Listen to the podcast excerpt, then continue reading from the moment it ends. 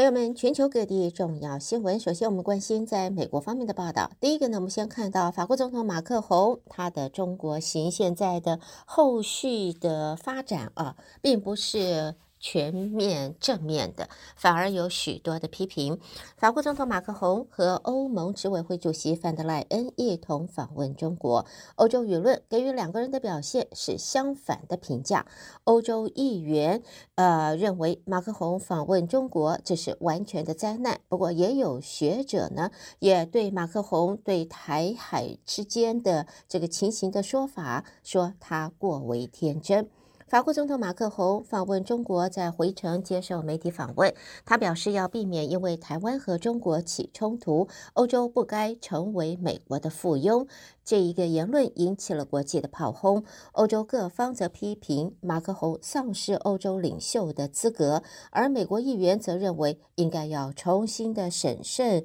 与欧洲之间的关系了。法国总统马克宏结束了他的中国行程，在接受访问时，那么表示欧洲要避免因为台湾议题被卷入美国和中国的冲突。他强调欧洲要战略自主，不应该成为。美国的附庸，而在这个是政治分析媒体啊，Political 则说，马克宏显然同意中国国家主席习近平欧洲不应该干涉台海议题的观点。那么，马克宏也自认他代表欧洲要与美国保持距离，但同时又对中国顺从迎合的言论，现在引起国际舆论哗然。《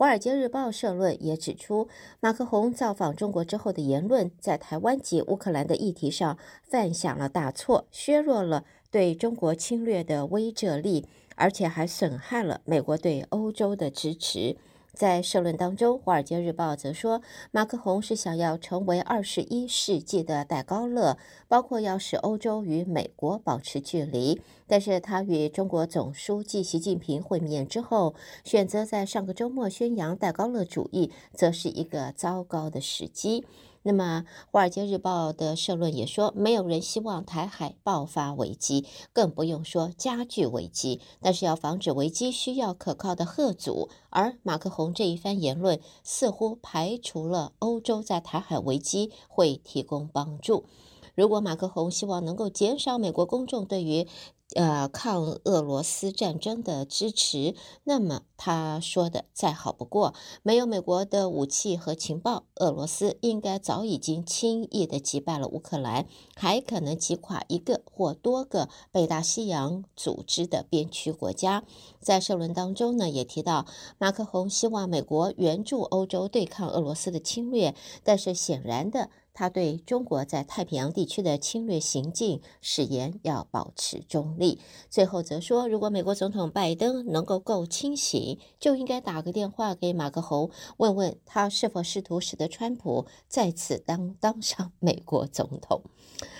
好，下边我们再来看的呢，呃，还是在台海之间啊，中美之间和呃两岸之间的情形。在北京举行环台军演的同时，美国的海军飞弹驱逐舰米利厄斯号也在今天驶进了中国控制下南海最重要的人工岛之一美济礁，执行自由航行任务。美国海军第七舰队说，米利厄斯号是在南沙群岛美济礁十二海里之内从事正常行动。美济礁原本是在呃满潮的时候是没入海中，但是中国已经在当地建设了机场，还有其他的设施。好，接着我们再来看的呢是其他方面美国新闻，包括了在华盛顿的消息，网络上出现了高度机密的军事和情报文件，从乌克兰防空系统一直到以色列情治机构摩萨德都有。美国官员现在也急于要查明这一个来源，西方安全专家与美国官员则怀疑来源可能就在美国了。官员们说，外流的文件当中涉及主题相当广泛，包括乌克兰战争、中国、中东与非洲，也代表它是由美国而不是盟邦所泄露的。官员们说，调查还处于初期的阶段，并没有排除亲俄罗斯人士可能是泄密事件的幕后黑手。这次泄密也被视为是自2013年维基解密啊 （WikiLeaks） 事件以来最为严重的安全疏漏之一。在当时呢。有超过七十万份文件、影片和外交电文外流。俄罗斯驻美国大使馆与俄罗斯当局并没有就此那么提出任何的回应。好，下边呢，我们看到这是美国人口普查局的数据出来，显示二零二二年与制造业相关建筑支出达了到一千零八十亿美金，创历史新高，甚至超过建造学校、医院或办公大楼。制造业建筑支出创纪录，也显示美国制造业回春啦，春天回来了。华尔街日报也在昨天的分析说，美国制造叫做 Made in USA。起死回生有两大诱因，一个就是绿色能源措施的激励，另外一个则是对外国供应链方面的担忧。所以求人不如求己，所以现在自家来做，Made in USA 现在起来了。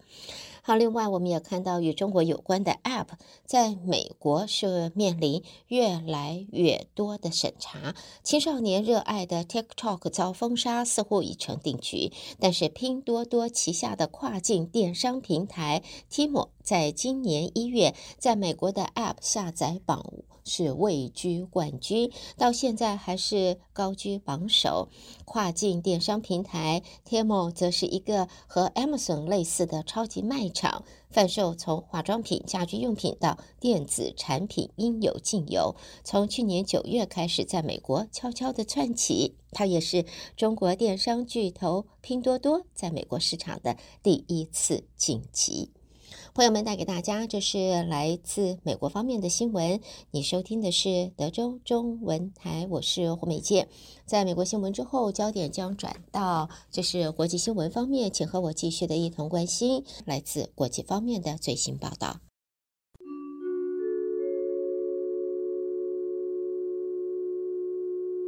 国际新闻，我们第一个还是看一下法国总统马克宏的中国行吧。应该来讲，他自己。原来想要营造的或获得的成果啊，这个成就，呃。也许达到了某些，但是以整体来看的话，现在呢，可能批评还大过了他的这一次中国行的这个收获啊。法国总统马克宏和欧盟执委会主席范德赖恩一同出访中国，欧洲舆论给予两个人呢是完全不一样的评价啊，相反的评价。那么在呃现在呢，因为法国总统马克宏他在呃，回程的时候发表了对于就是欧洲应该不要要成为美国的附庸啦，在跟在这个台海方面的这个纷争呢，呃，他的言论似乎呢就是要保持中立了。所以法国总统马克宏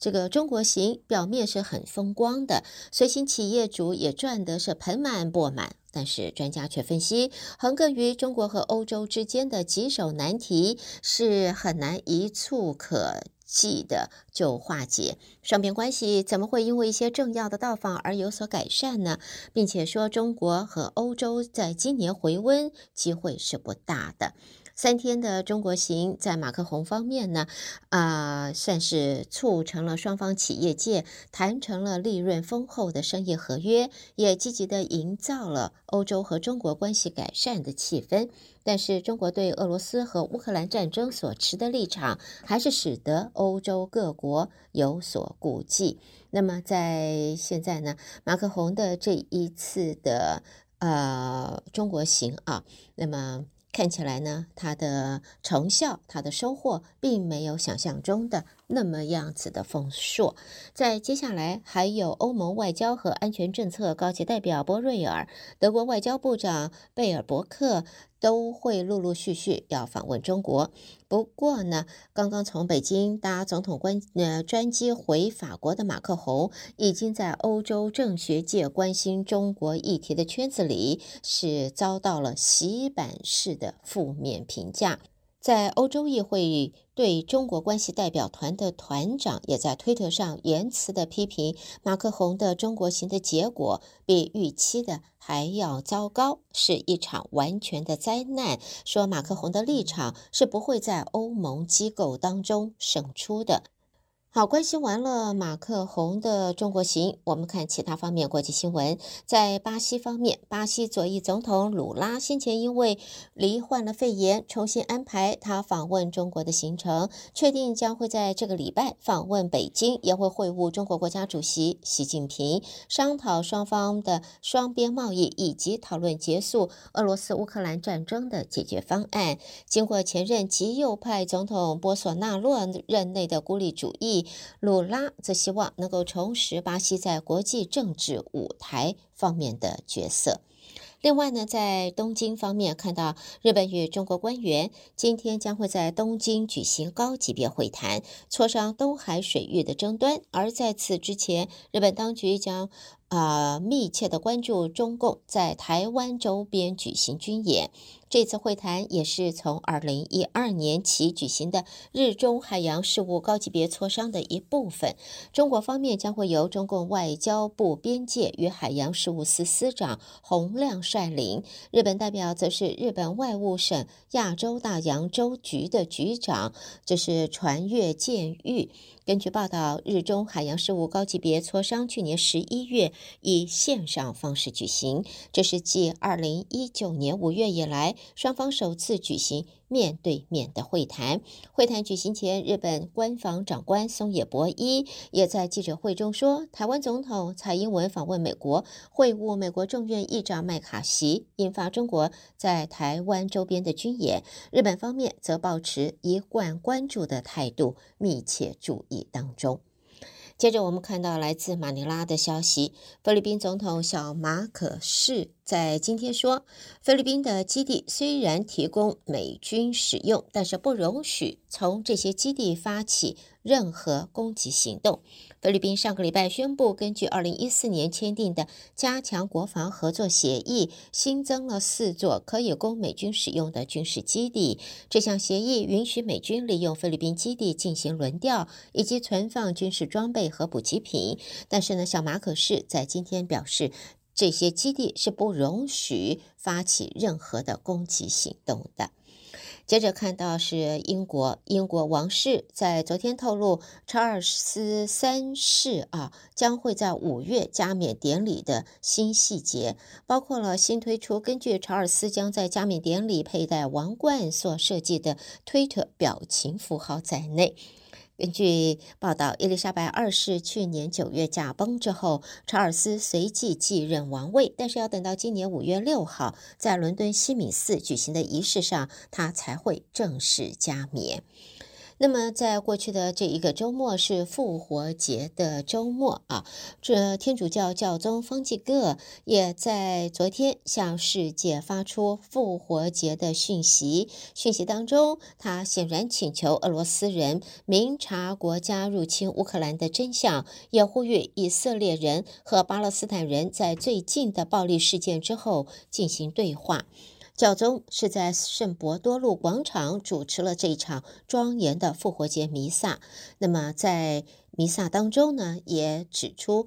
呃，请帮助亲爱的乌克兰人民走上和平之路，让俄罗斯人民感受到复活节的光芒。好的，朋友们，这就是带给大家在。国际方面的重要新闻，收听的是德州中文台，我是胡美健。在美国和国际新闻之后呢，我们要在这稍微休息一会儿，稍后我们再和听众一同关心来自两岸方面的重要消息。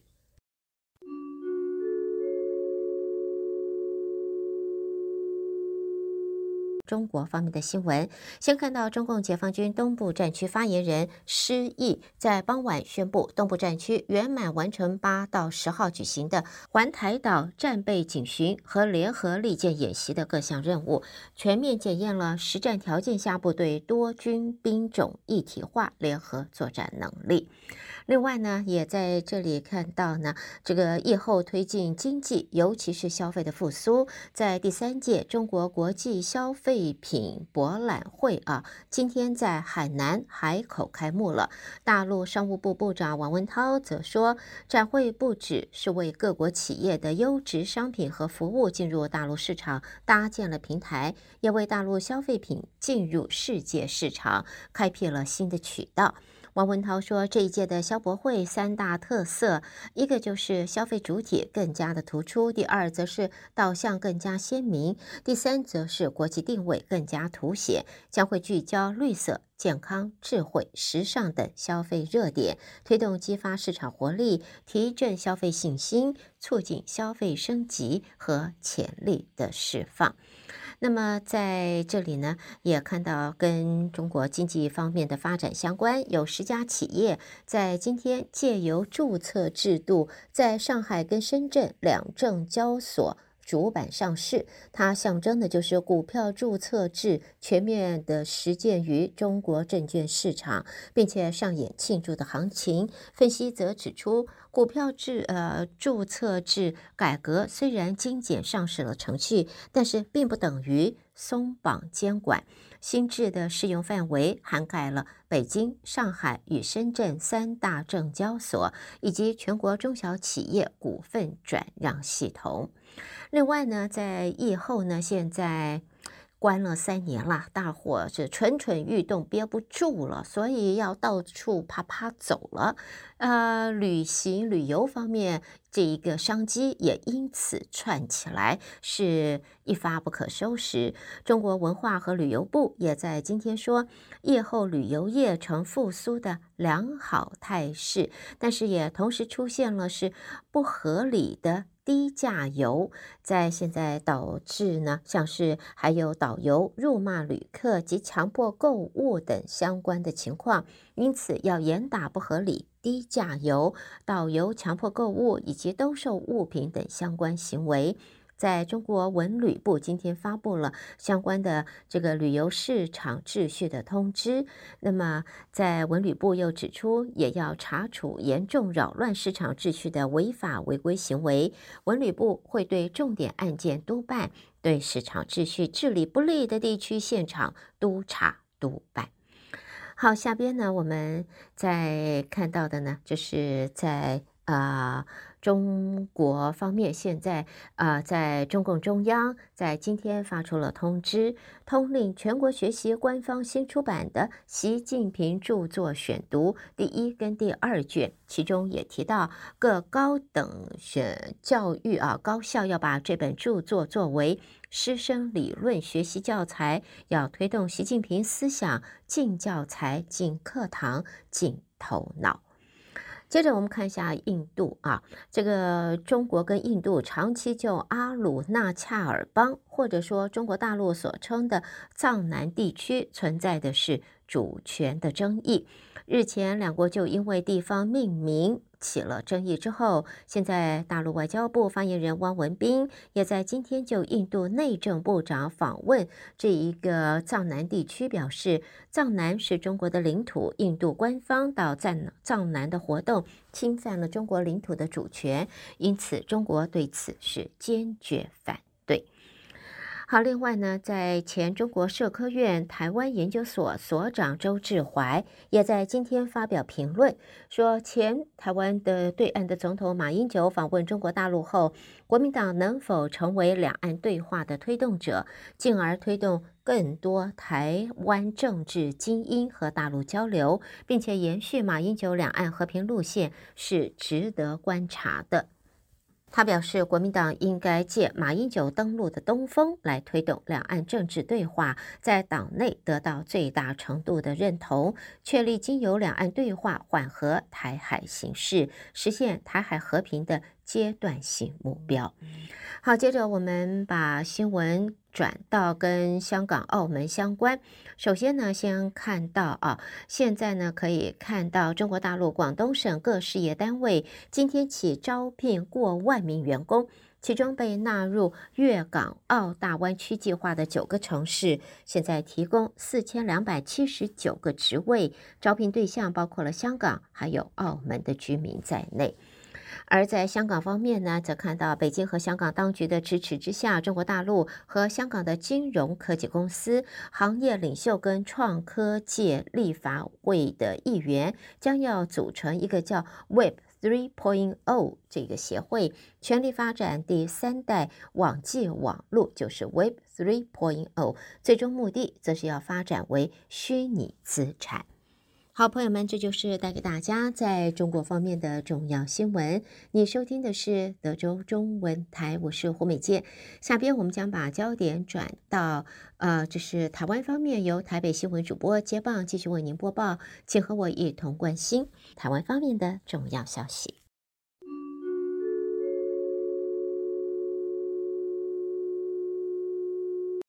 德州的听众朋友，您好，我是央广主播张旭华。在台湾的消息方面。蔡英文总统结束为期十天的民主伙伴共荣之旅，外交部长吴钊燮今天在立法院答询表示，此行访问瓜地马拉与贝里斯非常成功，而过境时与美国众议院议长麦卡锡会面并发表公开谈话，不仅非常难得，也象征台美进展神速的关系。有立委关切总统下半年的出访安排，吴钊燮指出，有在做一些思考，尚未进入讨论阶段。而未来是否有可能过境华府？吴钊燮表示，我们一步一脚印来努力。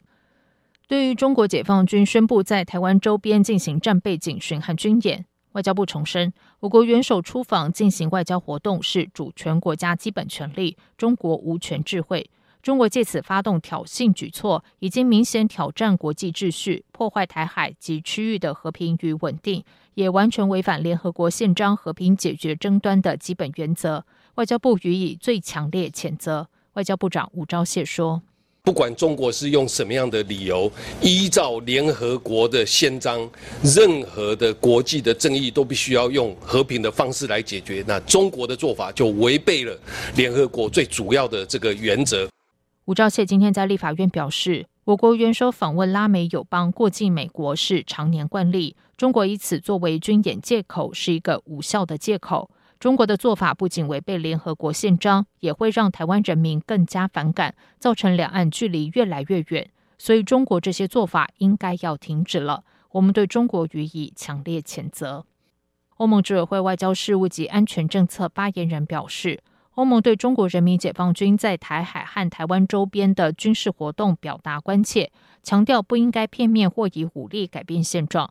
外交部今天对此表示，乐见欧盟再次呼应欧盟执委会主席范德赖恩等高层近来公开发言立场，强烈关注台海周边安全情势。中国持续在台湾周边军演，国防部今天表示，统计从上午六点到十点，共侦获五十九架次共机，其中逾越台湾海峡中线的有三十九架次。国军密切监控、搜集敌情动态。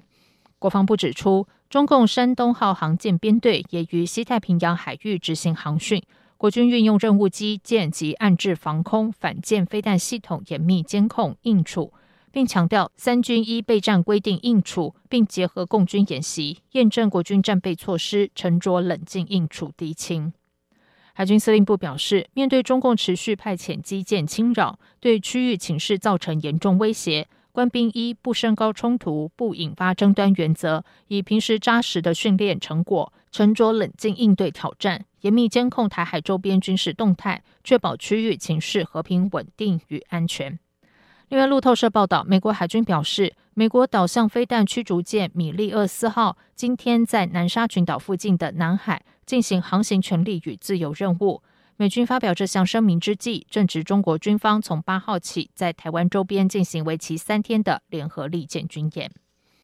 受到疫情及两岸局势的影响，中国在二零二零年四月片面宣布禁止陆生来台升学，仅开放原本在台学生继续升学。最后一批大陆学生在今年毕业之后，如果中国政策不变，在台就读陆生人数恐怕将减少，甚至归零。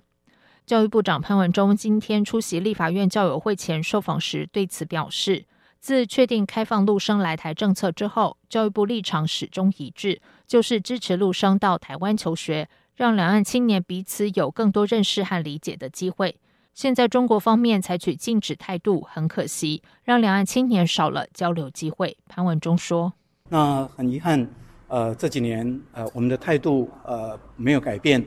但是呃。”大陆这边的呃部分呢，啊，可能采取呃禁止的这样的策略哈，这个部分让我们觉得很可惜，让两岸的年轻人呢，呃，少了这样的交流的机会，让大陆的青年呃对台湾到台湾求学的机会啊，啊，相对的呃就呃丧失掉了。潘文忠表示，根据过去对陆生的调查，他们对来台求学，无论在师资、设备、文化、生活各方面都有很高的满意度，超过七成，显示大陆青年期待有机会来台求学。尽管中国采取禁止陆生来台的态度，潘文忠强调，教育部与陆委会、海基会、陆联会等相关部会持续积极与对岸做更多连结，希望对岸能了解到，让陆生来台求学对两岸青年交流其实有非常大正面的效益。以上就是今天的台湾重点新闻，谢谢收听。